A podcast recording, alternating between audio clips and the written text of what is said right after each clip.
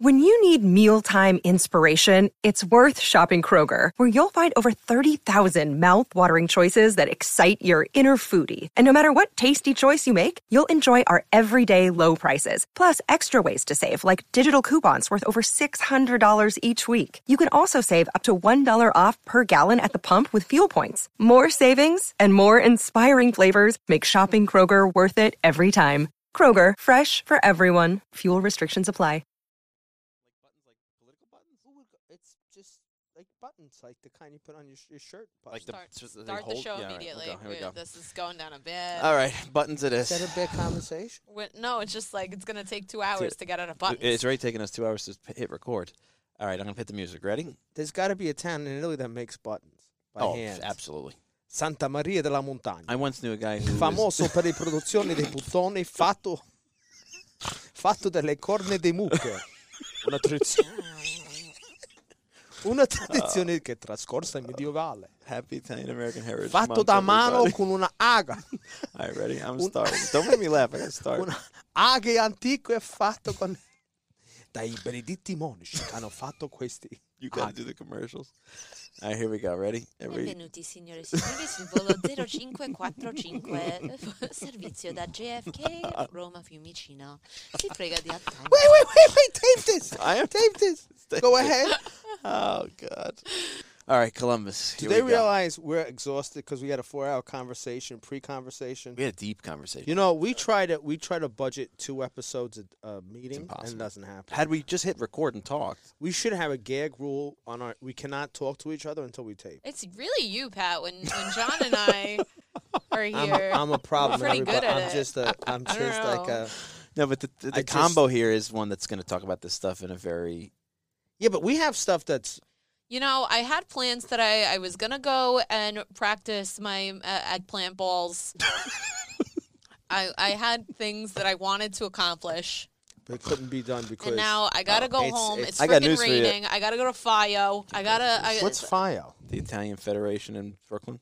I sent you a thing about it. You ignore. You ignore a lot of my text I messages. can't. What was a FIO? Sometimes they don't come through. Yeah, What he's, Yeah. his FIO? text. No, really, a lot. Of, uh, maybe you're lying to me. I don't. No, know. my, you my get I, a got- I new got phone. phone issues. Your phone. I know, but Maybe I- you should but get I a new love phone. BlackBerry. I know. You're the last BlackBerry holdout that I know. Hold on. What did FIO come in? Were they doing something today? Yes, sir. Che ne sa? Their Columbus Day event. Colombo, Colombo, che ha Colombo?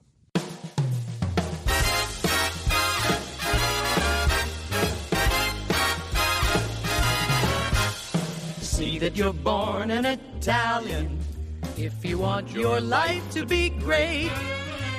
See that you're born an Italiano and your life will be great.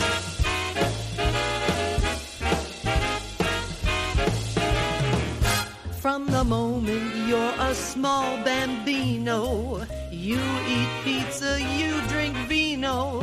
Then they make you roly poly. You get stuffed with ravioli. If your mama's a paisano, you will have the world on a plate.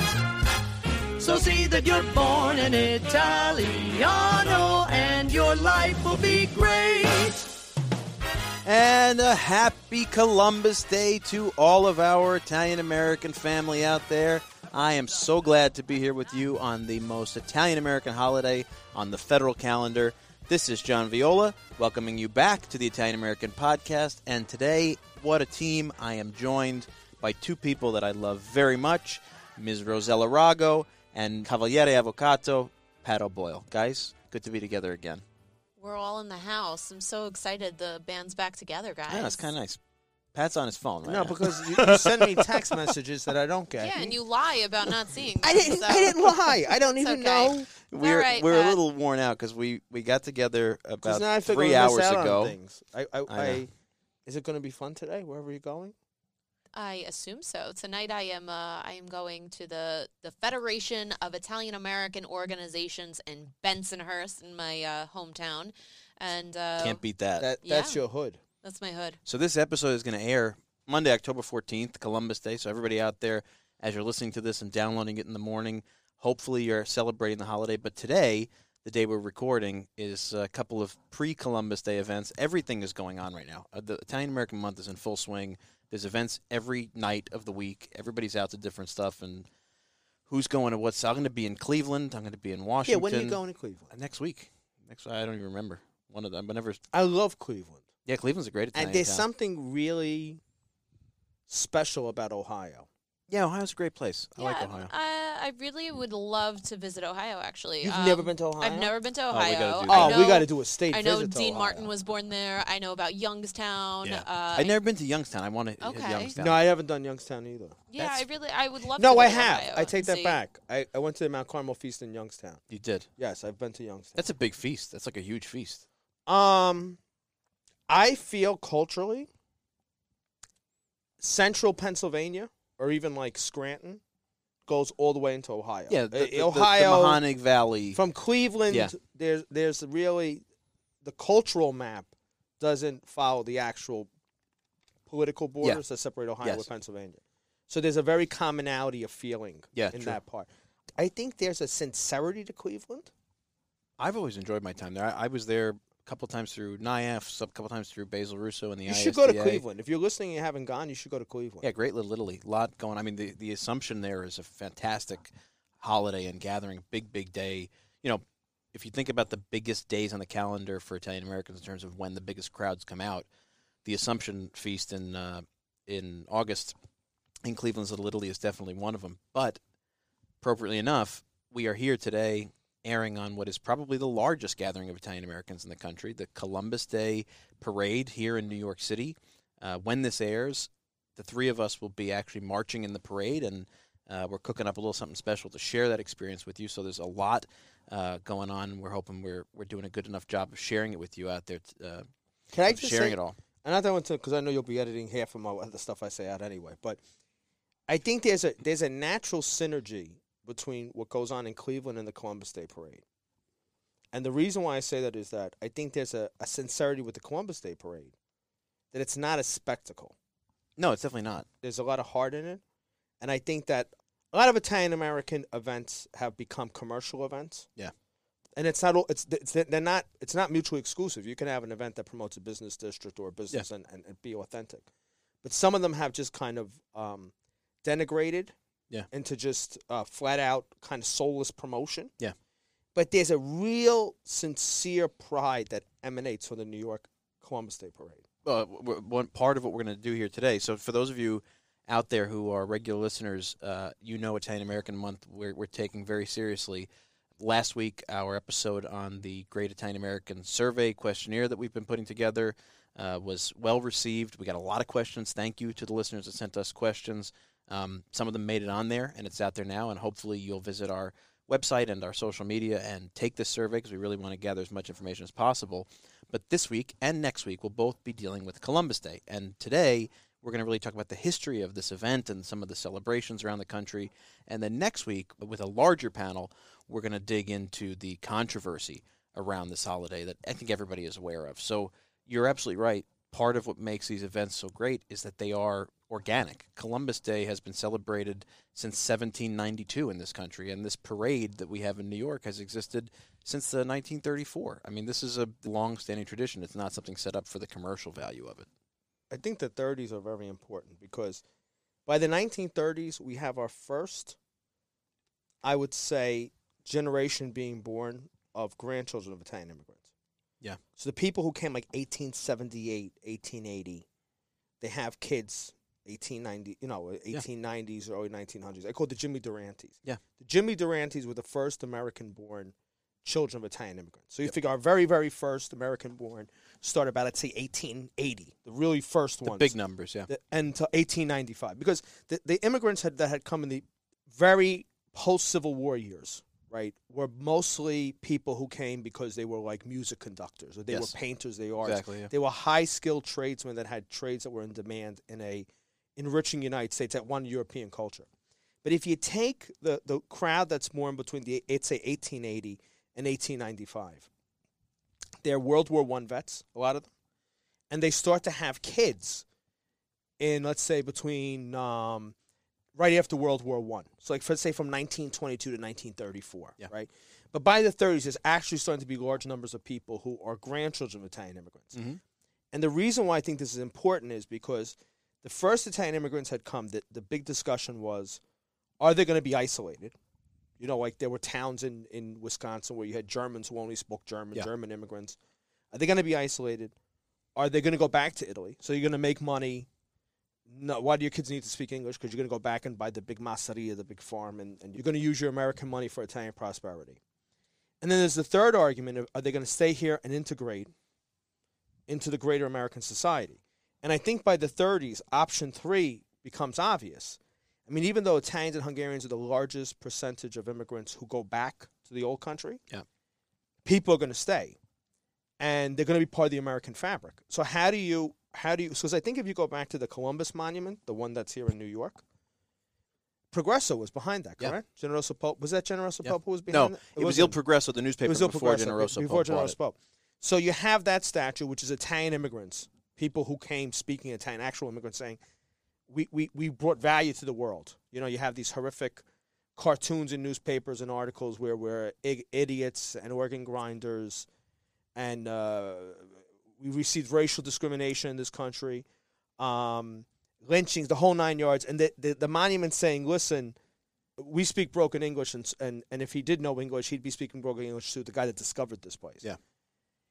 But take the parade, which is about um, the Columbus Monument went up like 1895. Am I correct? 1892. Right, 1892. So you take basically 40 years later, and you have the Columbus Day Parade, which, in my opinion, is almost like the the Columbus statue says our race, because we were we were put in a racial sense at that time.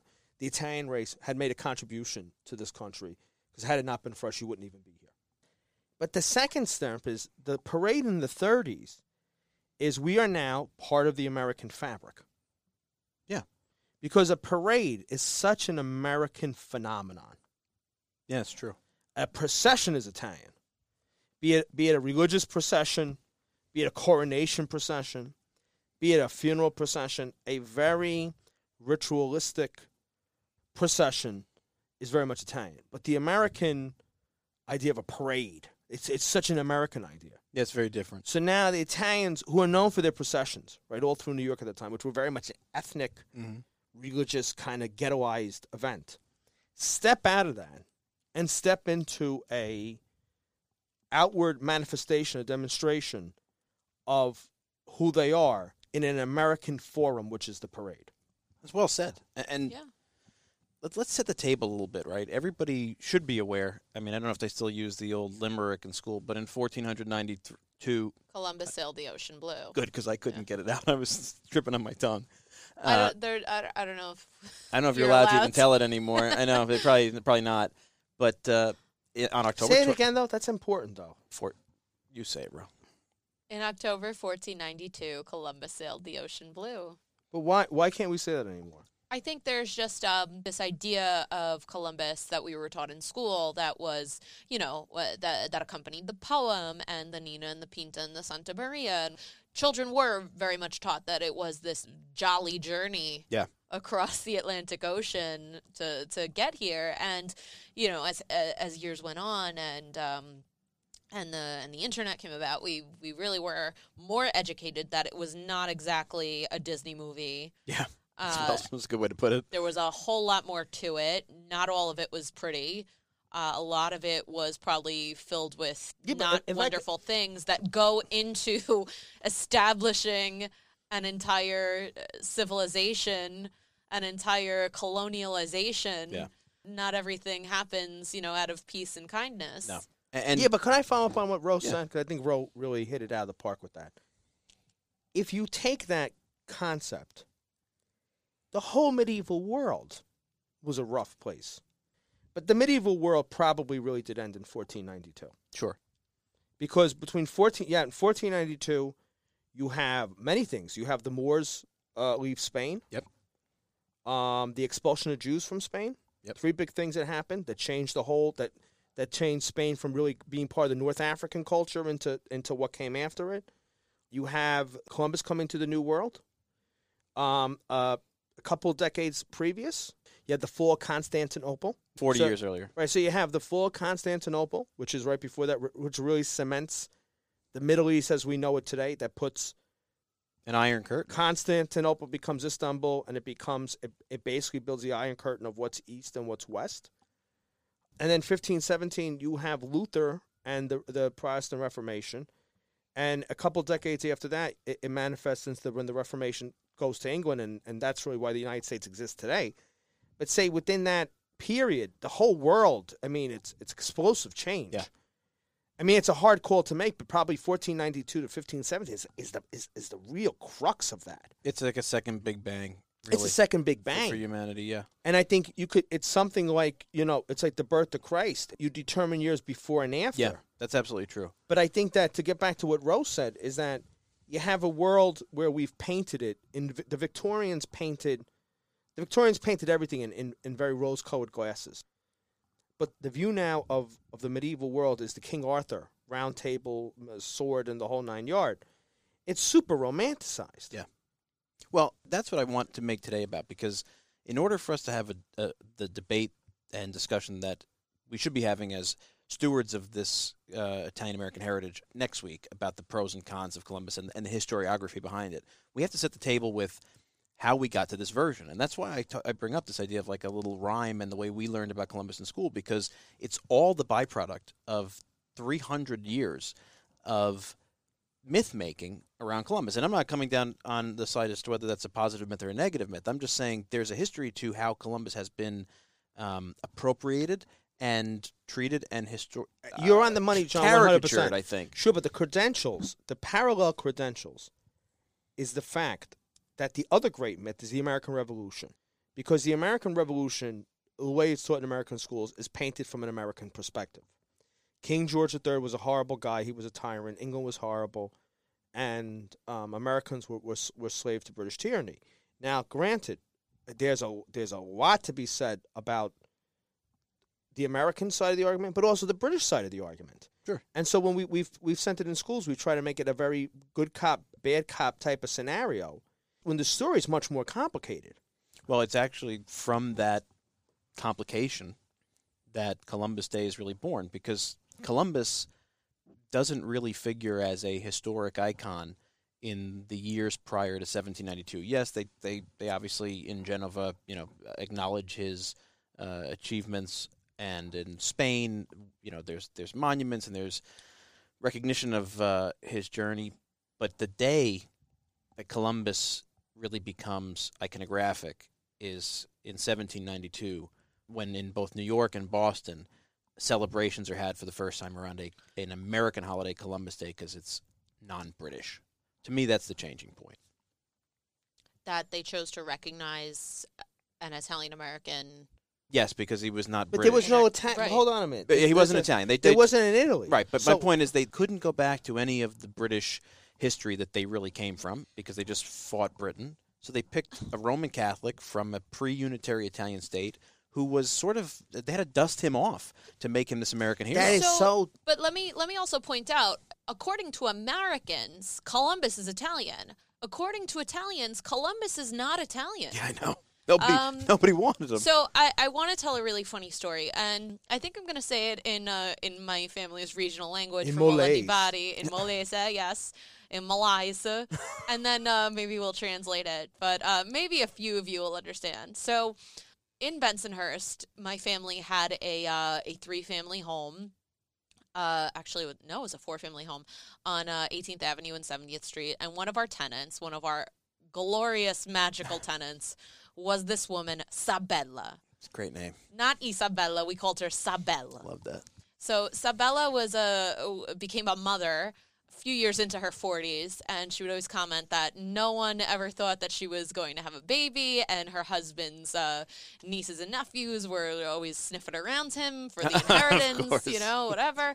So then at like 46 or something, Wow. she had this one child named Peter and he was uh he probably would have been diagnosed with ADD today. He was very very hyperactive, and uh, my mother used to uh, tutor Peter sometimes, uh, as well as some other children on the block, and there were kids from Monte di Procida, from Mola di Bari, from Sicily. It was a, just sued in one Yeah. block, and it was really beautiful.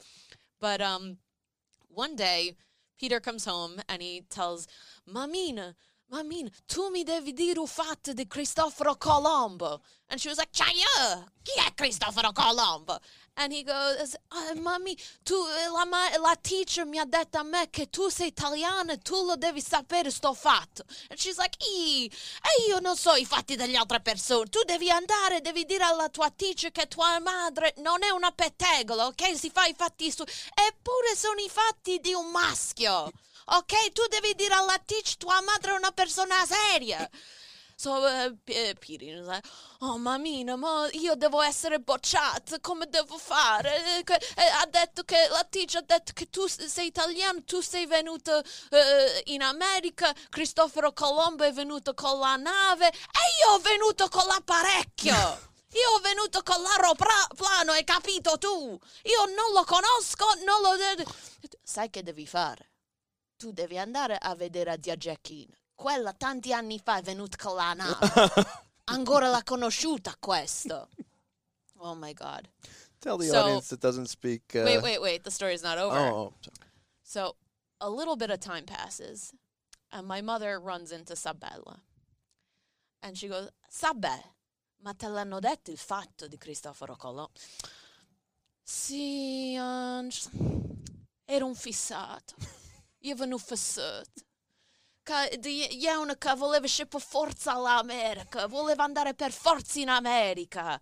E, mm, è tanto male. E quello è andato a- alla regina d'Italia. E la re- gli italiani sono tutti gelosi, nessuno lo voleva aiutare. Hai capito? Gli italiani sono così. Allora, quella è andata alla regina della Spagna. Isabella, si chiamava Isabella come a me. E chiede, già dato tre varcacide, gli ha dato tre barcarelle. A Nina, a Pind e a Santa Maria. Madonna, Angela, quando me la sangue, quando me la sangue ha fatto per venire qua, ma sua- ce l'ha fatta fare. Ieri mi ha chiesto tanta buona con l'apparecchio, mi scaffati niente, niente a wet hour stava doi. Ieri ero troppo buono con l'apparecchio, mi sono messa dentro in otto ore e stavo qua. this is a, this is the history of uh, of Gotta give it to Columbus. English. of Christopher Columbus, according to a an, a Southern Italian American woman with no education. This is this was her With no formal education. No No formal formal education. education. Okay, so here's what happened. So Sabella has this uh, kind of hyperactive son, Peter. He comes home one day, and Peter says, "Mommy, you gotta, you gotta tell me the story about Christopher Columbus." She goes, "What? Christopher Columbus? Who the hell is Christopher Columbus?" She's like, "I, I don't know, but the teacher said that you're Italian, and uh, he was Italian too, and you gotta know the story." It's like, "I don't know the story. I mind my own business." Okay, you gotta go. You gotta tell your teacher your mother is serious and she minds her own business and she does not know other people's business. And he's even a man. I don't know things about men. I mind my own business and that's it. Goes, "Huh, mommy, what what am I gonna do? I'm gonna fail now. I'm not, you gotta tell me the story of Christopher. Col- oh, I don't know this guy. I'm telling you, I don't know. He's like, but he said that he came a long time ago with the boat. I came with the plane. What the hell you want from me? You know what you gotta do, Petey? You gotta go see Aunt Jackie. A lot of years ago, she came with the boat. Maybe she met this guy. I don't know. This is a true story. True story. Uh, uh, because Swear to God on there's somebody life. out there thinks this is not true. Swear to God on my this life. is a true story. So a, a few a few weeks pass, and my mom says, "Sabel, but did they ever tell you the story of Christopher Columbus?" She's like, "Oh yeah, Angela, he was obsessed that he wanted to go to America, and he tried to get the Italians to help him." You know, he went to them. He asked them for help, but Italians are jealous. They weren't going to help him. So you know what he did? He was smart. He went to Spain. You know, the Spanish, they're uh, they're muy caliente. They they they like people. You know, and he talked to the Queen uh, Isabella. She was Isabella like me, and she gave him three little boats. Okay, she gave him the Nina, the Pinta, and the Santa Maria. But who made him do it? They said it was such a bad journey to come here. People even died. I felt so good taking the airplane. You know, I put myself inside. In eight hours, I was here. I loved it. And thus are the words of today's holy gospel. It's amazing that you think, and this is 20 years ago. Maybe a- about 35 years ago. You could, I mean, you can really see where this figure was picked out of an unfortunate, almost obscurity in Italy. I mean, this is not a we ch- the Italian Americans anointed him to No. an extent. the You don't think so? post-colonial Americans anointed him, and that's that's what drives my whole thinking on this. It's like they took this guy because he had nothing to do with their British heritage. It was the only figure. They they they literally went as far back as they could to find somebody non-British that can be a a, a- a hero in this country. They had to go to Columbus. So What about Amerigo Vespucci? What about uh, Verrazzano? What only about only room for one. One, one Italian in the It's like South. That's brilliant. It's like though, Giada John. on Right. Food Network. Yeah, there can no, only no, be only one. one. Let's not get crazy here. God forbid we should have 10 Italian heroes for this country.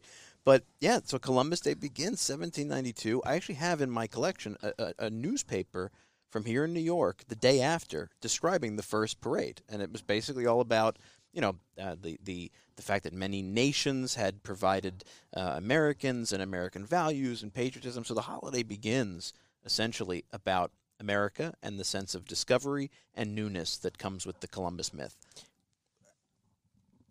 You know, I, I don't, and I don't know how, how it fits into the pro, but as you're saying this, what's coming to me is the Columbian Exposition Exactly, yeah. Is kind of the pinnacle where the U.S. says to the world, "Come look at us." Yeah, I mean, think about this. I mean, Columbus, right? We we, we create a, a a designed, planned city as the capital. It's named the District of Columbia, right? There's Columbia, South Carolina. I mean, Columbus becomes very quickly this. I mean, look, the the female personification of America, right? Before Uncle Sam really took off, we would. Uh, illustrate the country with the with the human personification, like you know, Italy has Italia Turrita. Colombia, Lady Columbia. Liberty. Columbia- Lady Liberty. but her original name was Colombia, The gem of the ocean. Yeah. The home of the free and the brave. I mean, that kind of played as the American national anthem in, in, in the late 19th century. Sure. Look, when they renamed what was originally King's College in northern Manhattan, it became Columbia University. This is this is not a myth or a story that starts with our community because in those years we're not here in any significant number. So Columbus Day predates our arrival by a, a, wide margin, and it continues to be a holiday that's observed in different municipalities um, for for decades and decades. And it really is all about the idea of a, of a multi cultural origin to the United States. And it's only really in 1866 here in New York that the first Italian American uh, version of the holiday happened. So 1866, you have a, a small but growing population of Italians here in the city, and they sort of jump onto this Columbus holiday as uh, as maybe a a little bit more Italian than American. And and it's six years right after reunification. yeah, and So now you're looking for national, you're looking for national faces. Yeah. For a newly created Italy. because you have a sense of being Ital- Italian. Sure. So where time. I mean, if you take 1859, someone from the two Sicilies is not going to. there's no such thing as There's no Italian. such thing as an Italian nationhood. and and and And I think Freemasonry had a lot to do with this also because the the ancient Italian world, you had saints. They were the they were the, the patrons of your town. Was the emblem of your town. But where Freemasonry is growing in Italy and a detachment from the church, now you need secular saints. To canonize Garibaldi, nation. Garibaldi, Mazzini, Mazzini, Columbus, absolutely. and it actually starts to eke into Italy at that point. This idea that oh, okay, the rest of the world or or this great uh, expanse of continental territory that's becoming the United States, they see this guy as a hero. You even have in the 1890s uh, the Italian Columbian expositions. They, they call it the Italo-American exposition, where they use Columbus and this idea of the natural tie between him and the United States and now them to represent their sort of um, access to and role in progress, in global progress. So Columbus is beginning to see a little bit of Italianness in the late 1860s. You know what's funny though, John? Because you, always- you you- get my mind, you're stirring up the mud with this. South America didn't marry Columbus the way America did. South America embraced more like uh, San Martin, Bolivar, Yes. they have more of a concentration, I think, on the people who were responsible for the independence of, of South American countries. Yes. Right?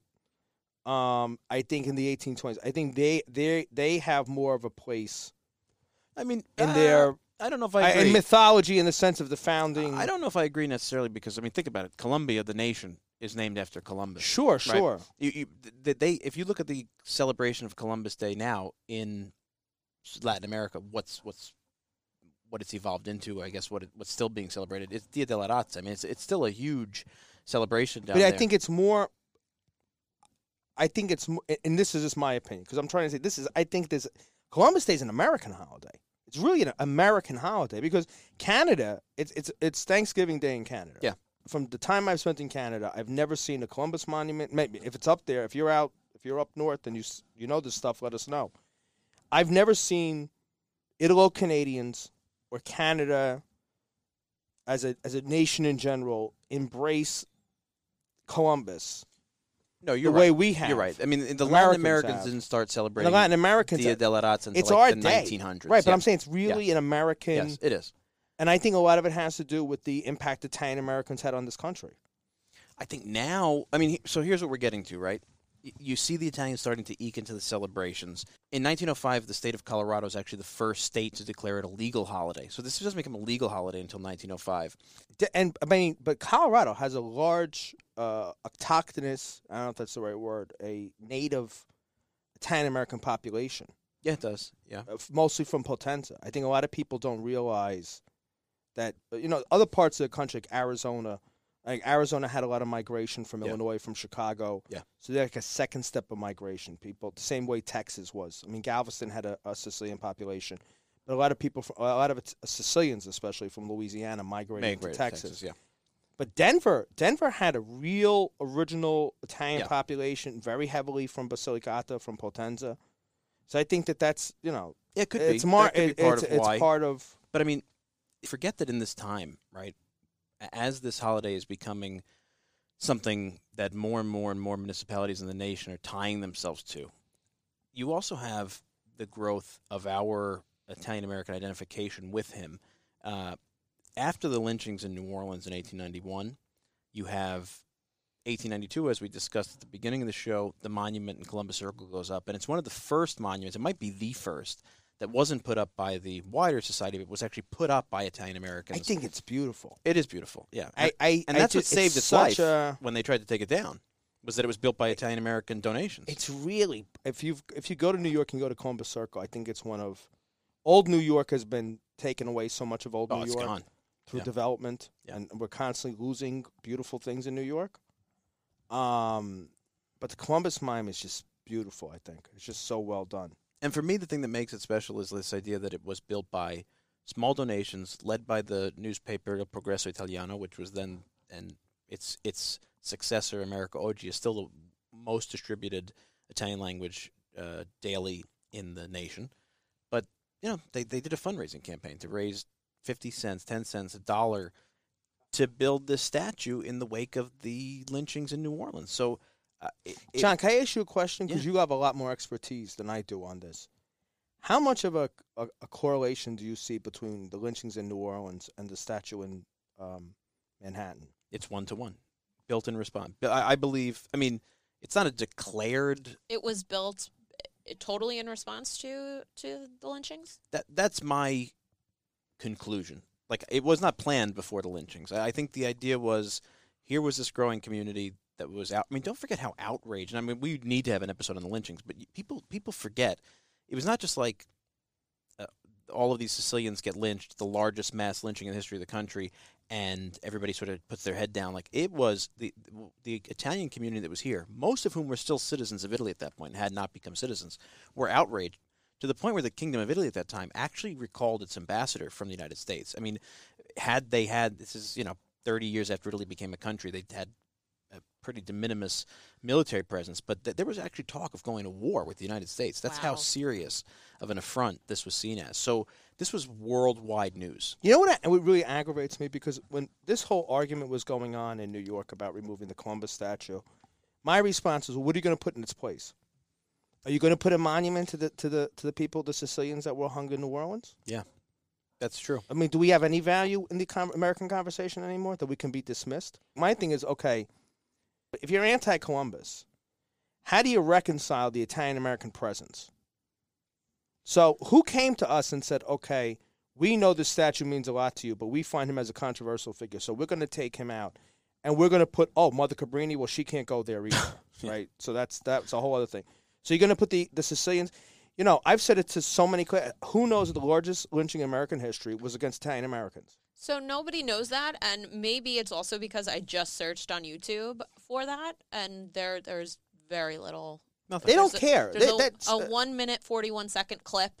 on the lynching. Um, where are those documentaries? Yeah, well, the, well, Richard Gambino's Vendetta, which is a great book, and then HBO did like a really pretty subpar film on it a couple of years ago. But it's not in, it's not entered into the popular conversation. And again, comes back to this theme that keeps recurring. in I really show. do feel we put our head down. We don't. yeah, but do I think we're also not respected.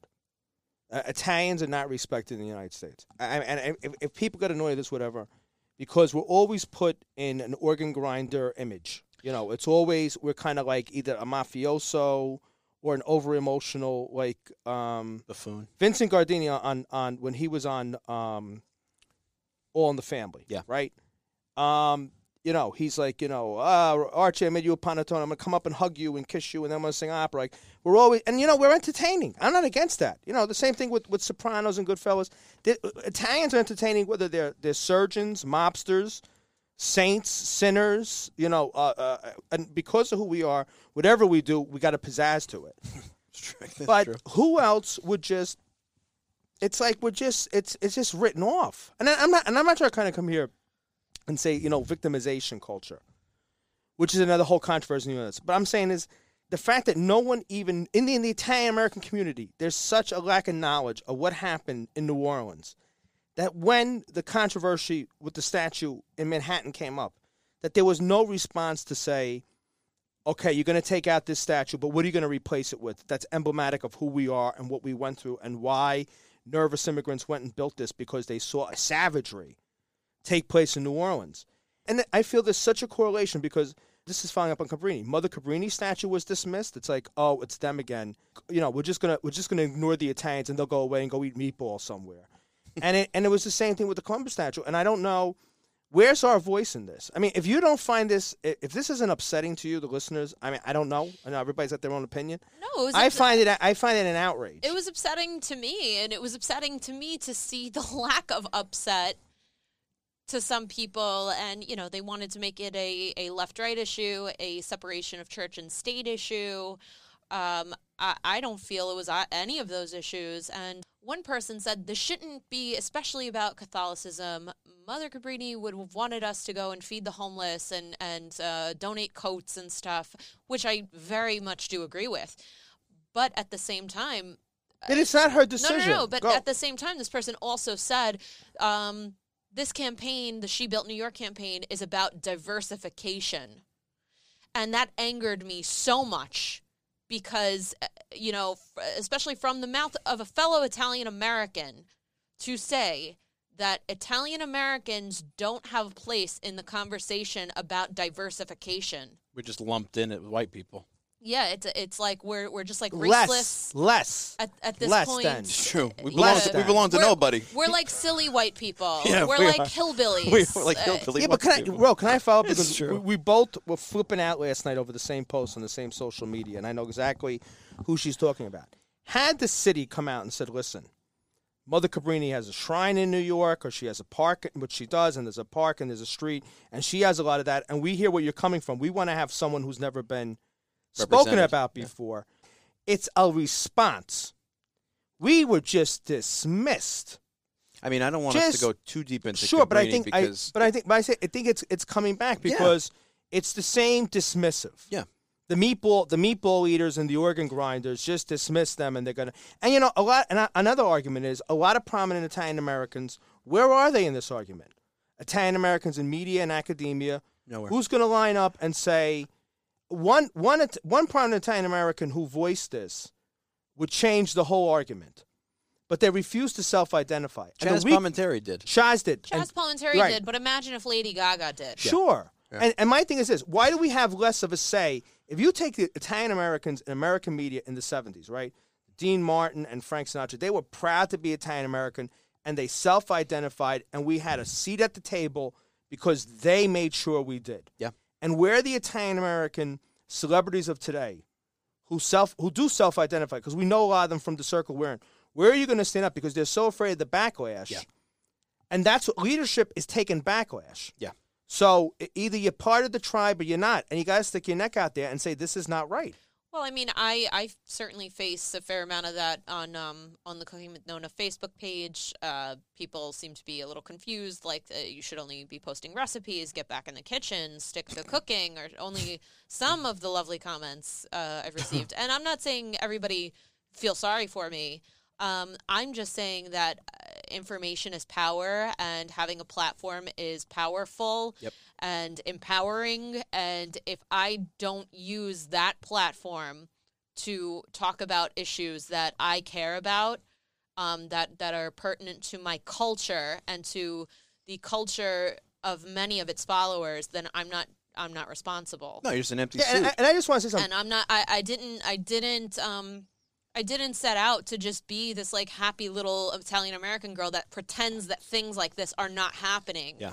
And I think that's what a lot of people do. Like they want to just pretend that Columbus was a perfect guy or Columbus wasn't a nice guy or Yeah. they want to just pretend that uh, things aren't how they really are. Everybody And- wants a binary answer to these things. Somebody's good or bad. I mean, look, th- th- th- this stuff But is. I, I posted something about immigration, uh, n- not even about immigration. The ISDA article that was a was about uh, how the the uh, Italians of the Mezzogiorno left Italy and, and stuff, and and one person chose to make it about immigration, and I was like, this was not about immigration. This is literally our history. This is not political, and you know, people accuse me of being political, and I don't mean Isn't to it be. But- But, you know, it became very quickly a conversation about immigration, about Italian American immigration, and how this uh, this idea that we all came here the right way, which I don't agree with either. That's I mean, my own personal history. My grandfather, my paternal grandfather, was a stowaway. wow. He was later given amnesty for his entire family.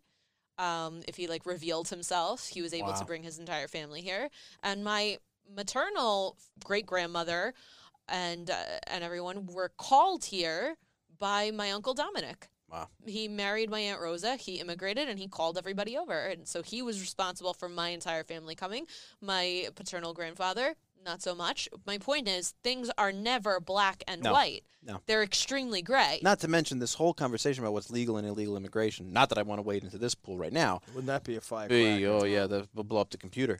But all of it really is born out of the laws in 1924 legislating quotas on immigration that were written basically for us Greeks, uh, Jews. I mean, this Southern European horde that that uh, the the WASP mainstream didn't want. So prior to us, there was no conversation about what was. It was like welcome everybody. To, to those out there who oppose the Columbus statue, that you're listening to this,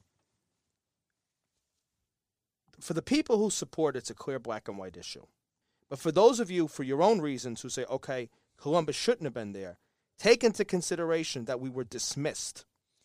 No one came to us and said to us, we know to you as a community this is important. because they don't see us as a They don't. formidable community. Because they, don't, they, They don't don't. see us as votes. That's, the, There's that's vote. their thing. Well, I have They don't some, see I have as some, votes. some theories on this, and I want to save them for next week. So I want to put a pin in the controversial part, and I just want to wrap up with the, the end of the history because there's some interesting stuff to it that our audience should know going into next week. But I want to ask you, Ro, you are the expert on social media and this threesome particularly. Is there a way that between this airing here on Columbus Day and uh, next week's episode, we can do a an online one question poll or whatever you call it, where we, we sort of ask people, give them like five options on their opinion on Columbus Day and see what they think, with no room for responses on the bottom, no room for you know comments. I don't want to lead to a commentary, so I just want to just get a statistical sense. I would have to look into how we would do that. I don't know if we could do it on Facebook or Insta. I mean, on Instagram you can poll, but you can only have two options, and it's only there for 24 hours. Mm. You can always ask a question in a post and give these options, but you're you leave room for people to just Yeah, write whatever they crazy. want. All right, well, I got to look into this because I'd love to get a sense of what. I mean, it's, it's only a sample of the community, but I'd love to get a sense, and it and it is a question that's in the poll that's out there now.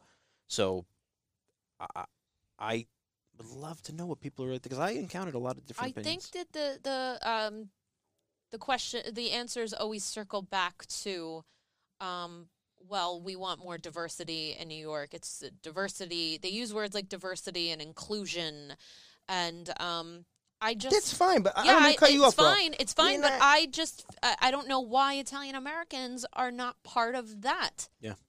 Are It- not it- why are we why are we seen as out outliers of that? Well, I want to get to, bring the history of this holiday to a really interesting close. We've been talking a lot about like why are we overlooked and you know not to be victimized. And, and here's the amazing thing about this holiday: Columbus Day, 1937.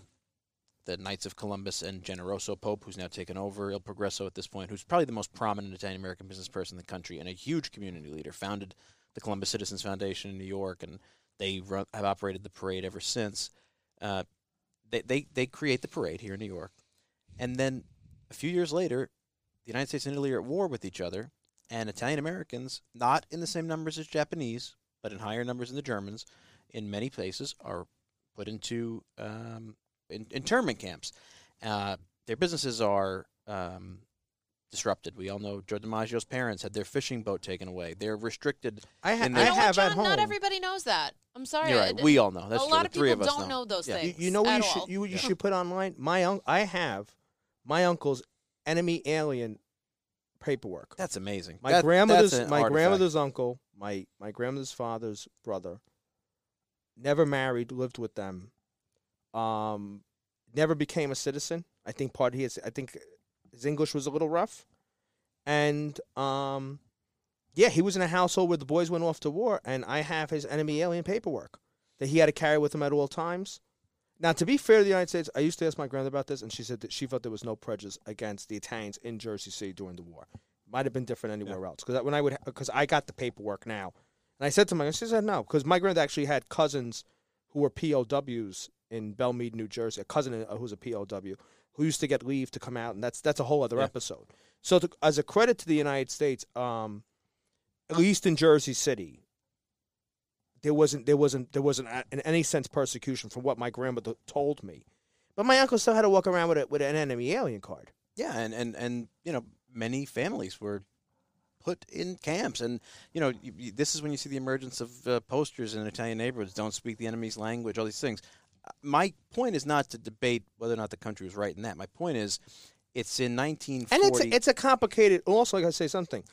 It's a complicated story, and that's Yes. another episode because Jersey City was like the most fascist place in the United States. That's true. Like Mussolini's picture was. I mean, they had a City, yeah. they had a Mussolini school in Jersey. So if you were an American out in Nebraska, you know, a waspy American saying, "I'm scared of those Italians in Jersey City," they're awfully fond of Mussolini.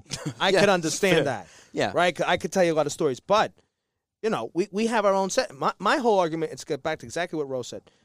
My argument is, if they wanted to say there was more diversity, whatever they wanted to argue, different people, people no one knows of, don't dismiss who we are. Like we're just insignificant But- to the story of New York or to New York's current population. But here's the point that I want to make out of it. It's in these times, the mid to late 30s. First of all, the fascist government is spending a lot of money. Now they've adopted the myth of Columbus themselves. So this is a global hero for them. So global Italian. That's, that goes well for, for fascist propaganda.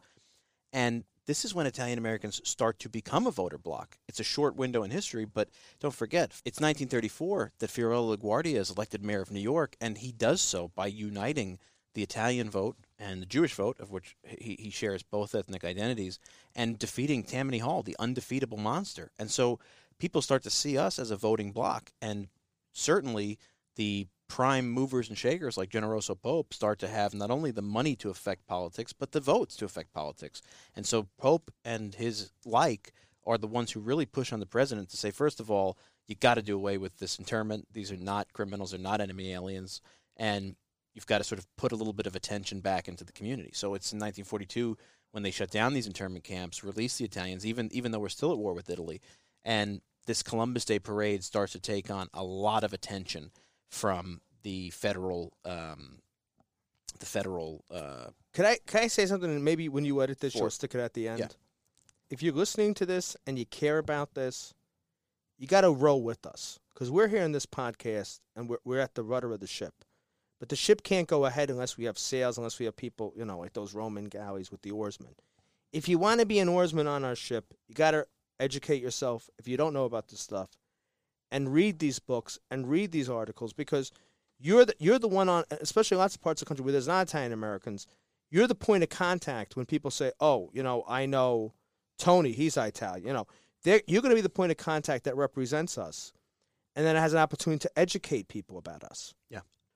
You're part of this. If you think that this is an ethnicity, if this is a culture that's worth continuing, you got to help us because we can't do this alone. Yeah. And you have to educate yourself about this. And you should be able to say to people when they're talking about this whole the history of Columbus Day, you know, it's not just a day off of a of a Monday in October. There's a lot of history behind it. Yeah. And you can come down on either side of the argument. You should just know what you're talking about. Sure, you need to educate yourself Yeah. at the part of you know why were the Italians in New York so committed to building a statue? You know why? How, what was the big impetus behind Columbus Day in New York? Hey, there's a statue there because of what happened in New Orleans.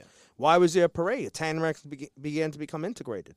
You know, when the United States went to war with in World War II, the John Basilone was the most decorated American Marine. Marine, you know. So uh, you got to we we need you. We're not we're not in this alone. If Yeah. you wanted to be if, if this is a this is a movement we, we we all have to move together.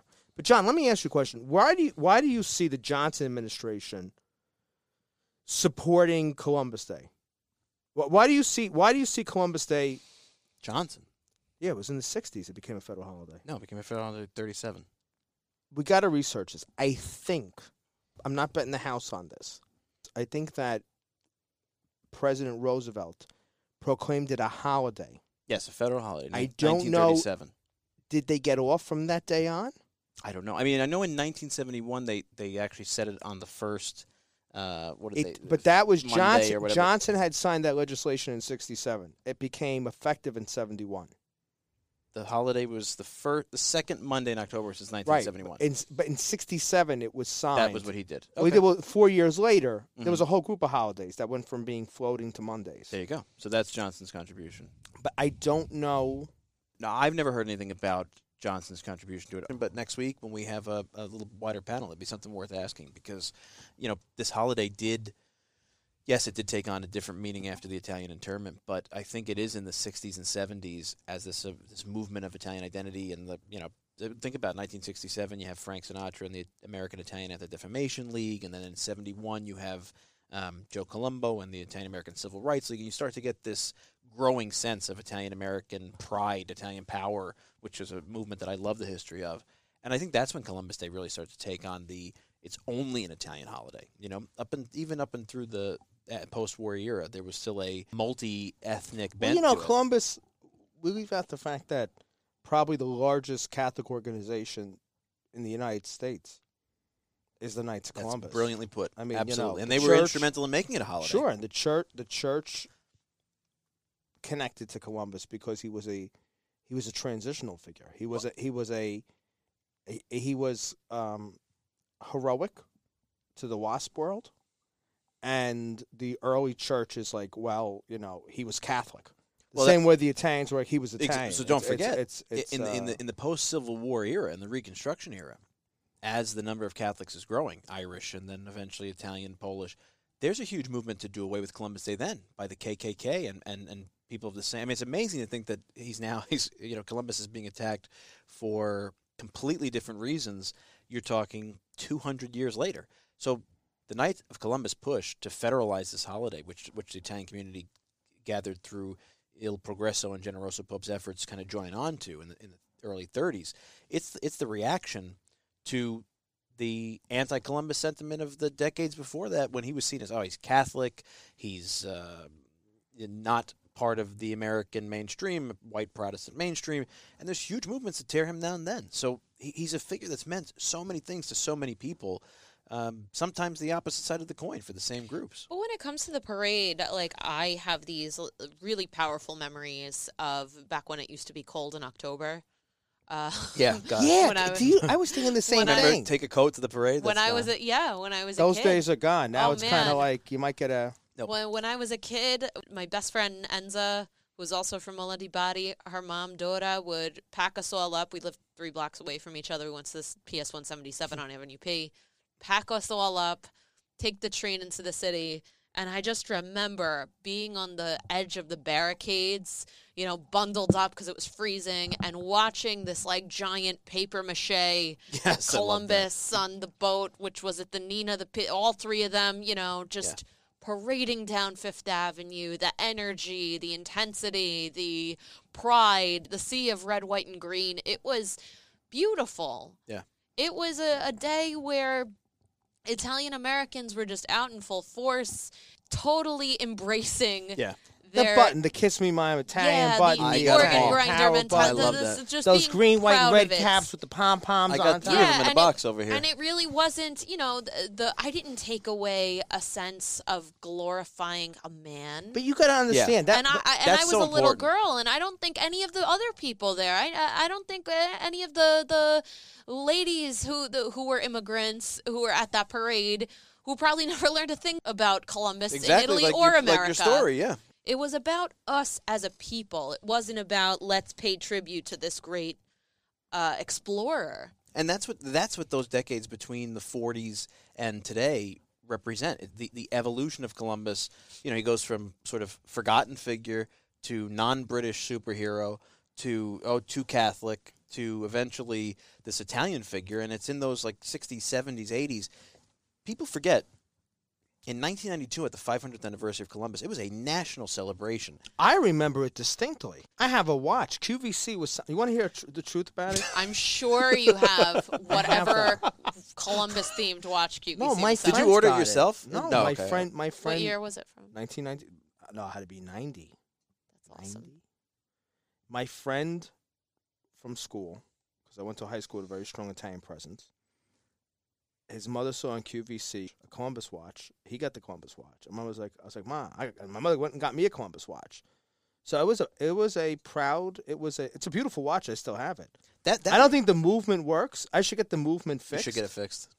That that that to me, ninety two is like the last gasp of this idea that Columbus was still a pan. But everything became. uh, I mean, like uh, we're entering more and more now a world where there's people who don't remember September 11th. Uh, forget about 1992. Um, come on, we went from having fun days. New York was like we were a we New York was a microcosm of ethnicities, and you had the green beer on St. Patrick's Day, and you know that was a party day, and there was a Columbus Day parade, and a Steuben Day parade, and a Pulaski Day parade, and it, that was the mosaic of New York's eth- mixed Mhm. ethnicities. Somewhere, I don't know when it happened. I think it happened in the early 2000s. We went from becoming ethnics to whites.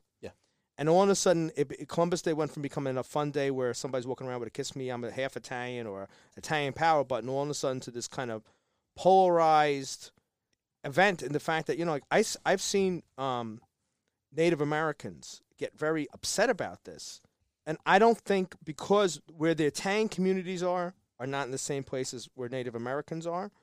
I don't think they understood the the, the affinity the Italians have it. I know Fred Gardaphé had mentioned to me. He'd be a great guy to have on. Fred Gardaphé talks about there's a Native American, um, I believe he's a chief, and, and Fred had the conversation with him saying, Dr. Should say, saying like, you don't understand. Italian Americans take this as a all the things that we've just discussed, Mhm. right? So somehow it went from becoming an Italian Pride Day to kind of like this intense. Uh, as everything in this, is everything in this country or even in this world, I feel is becoming us, them, combative, divisive. divisive, and now it's like all the fun is coming out of stuff. I mean, we could do a series Yeah. on what happened in fourteen on fourteen ninety three. Yeah. Right. Then what happened? I'm There's sure books. the, the, the business of uh, the fun is gone. establishing a new land, country, whatever, was not pretty in any No.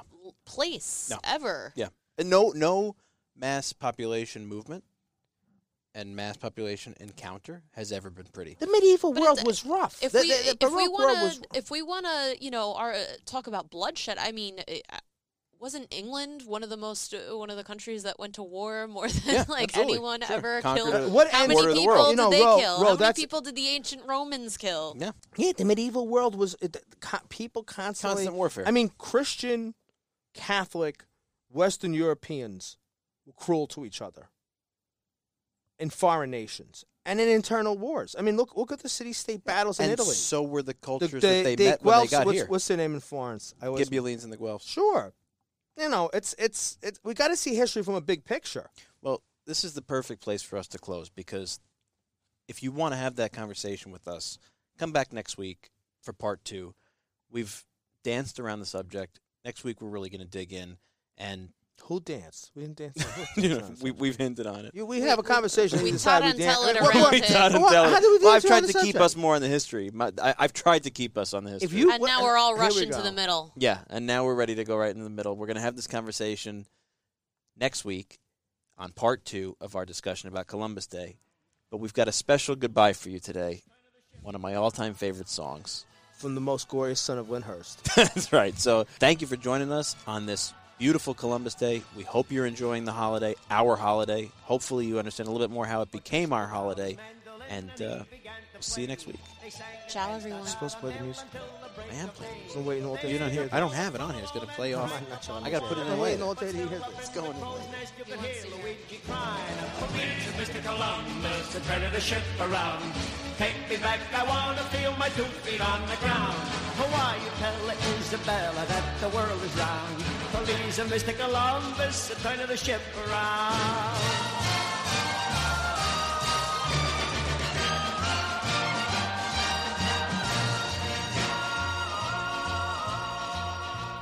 And then one day they sighted land just off the starboard bow. Columbus said, I told you so, the journey's over now.